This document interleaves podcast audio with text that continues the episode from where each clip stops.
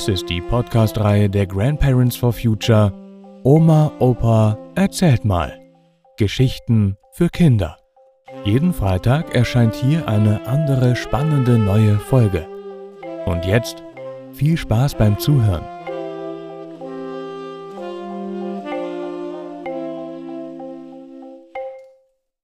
Schluckimpfung ist süß. Oder warum Kinderlähmung bei uns ausgerottet ist. Wir machen auf unserer Zeitreise mal im Jahr 1962 halt.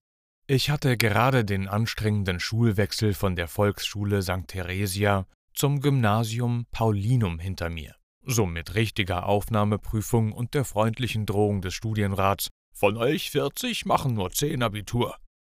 Da landete ich eines Nachmittags mit der ganzen Familie, ohne meinen Vater, der war schon über 40, wieder in der Volksschule. Die Klassenräume waren nach dem Alphabet gekennzeichnet und so gingen wir in den Klassenraum A bis F. Unsere Mutter hatte in ihrer Handtasche alle gelben Impfausweise mitgenommen, die von den Helferinnen in weißen Kitteln eingesammelt und abgestempelt wurden. Wir standen in der Schlange und auf den Tischen standen Tabletts mit Servierten und Würfelzuckerstückchen. Schön geradlinig ausgerichtet. Eine Arzthelferin tropfte aus einem Fläschchen je drei Tropfen darauf.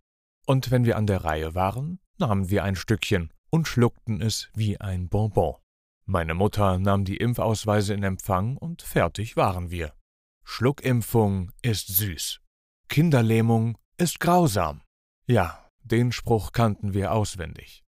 Er ist heute noch ein Ohrwurm, eine Endlosschleife in meinem Kopf.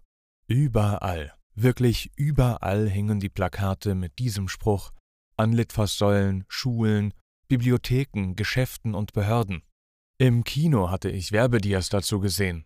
Im Fernsehen, ARD und dem neuen ZDF, es gab nur diese zwei Programme, liefen Werbespots dazu und in jeder Zeitung und Illustrierten wurde über diesen Spruch positiv berichtet. Und das Ungeheuerlichste, ja sogar die Bildzeitung, die sonst gegen alles Vernünftige ist, warb positiv für die Schluckimpfung. Ich kam an diesem Spruch überall vorbei. Ich stolperte sogar darüber. Schluckimpfung ist süß.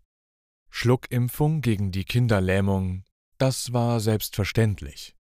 Schluckimpfung gab es überall in der Sowjetunion und den USA, ja, die DDR, eigentlich in unserer westdeutschen Welt die SBZ, die sowjetisch besetzte Zone, schickte Impfstoff nach West-Berlin.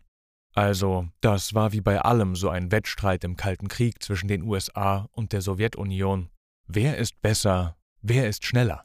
Sogar Impfstoffe aus Russland wurden über Österreich als neutralen Staat geliefert.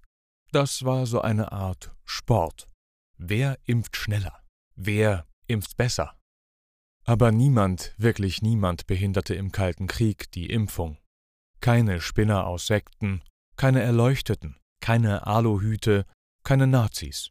Und Querdenker gab es noch gar nicht. Schöne, heile Welt des Impfens.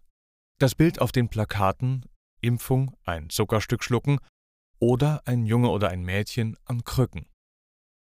Das war einfach zu stark. Wer wollte denn verkrüppelte Kinder?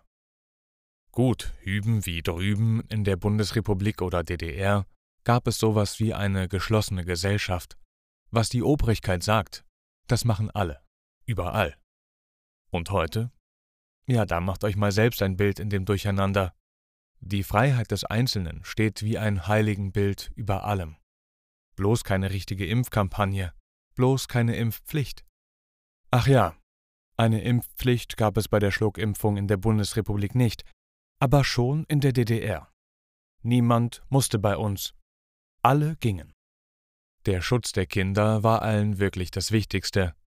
Er hatte, und das ist total wichtig, Vorrang vor allem, auch vor der Politik und ihren Systemen in Ost und West. Corona-Schutz und Klimaschutz, alle schwafeln davon, Greta sagt dazu bla bla bla, aber niemand macht wirklich das, was notwendig ist. Corona-Schutz und Klimaschutz für unsere Kinder, für unsere Enkel, für uns, für alle. Gestern am 10.11.2021 bei Markus Lanz sagte Mojib Latif, der große Klimaforscher aus Kiel zu Corona und Klima, wir machen nicht das, was wir müssen. Als Schlusssatz der Sendung.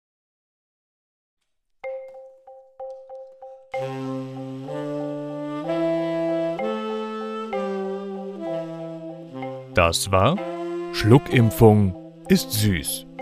Oder Warum Kinderlähmung bei uns ausgerottet ist. Gelesen von Matti Swieg. Vielen Dank fürs Zuhören und bis nächsten Freitag.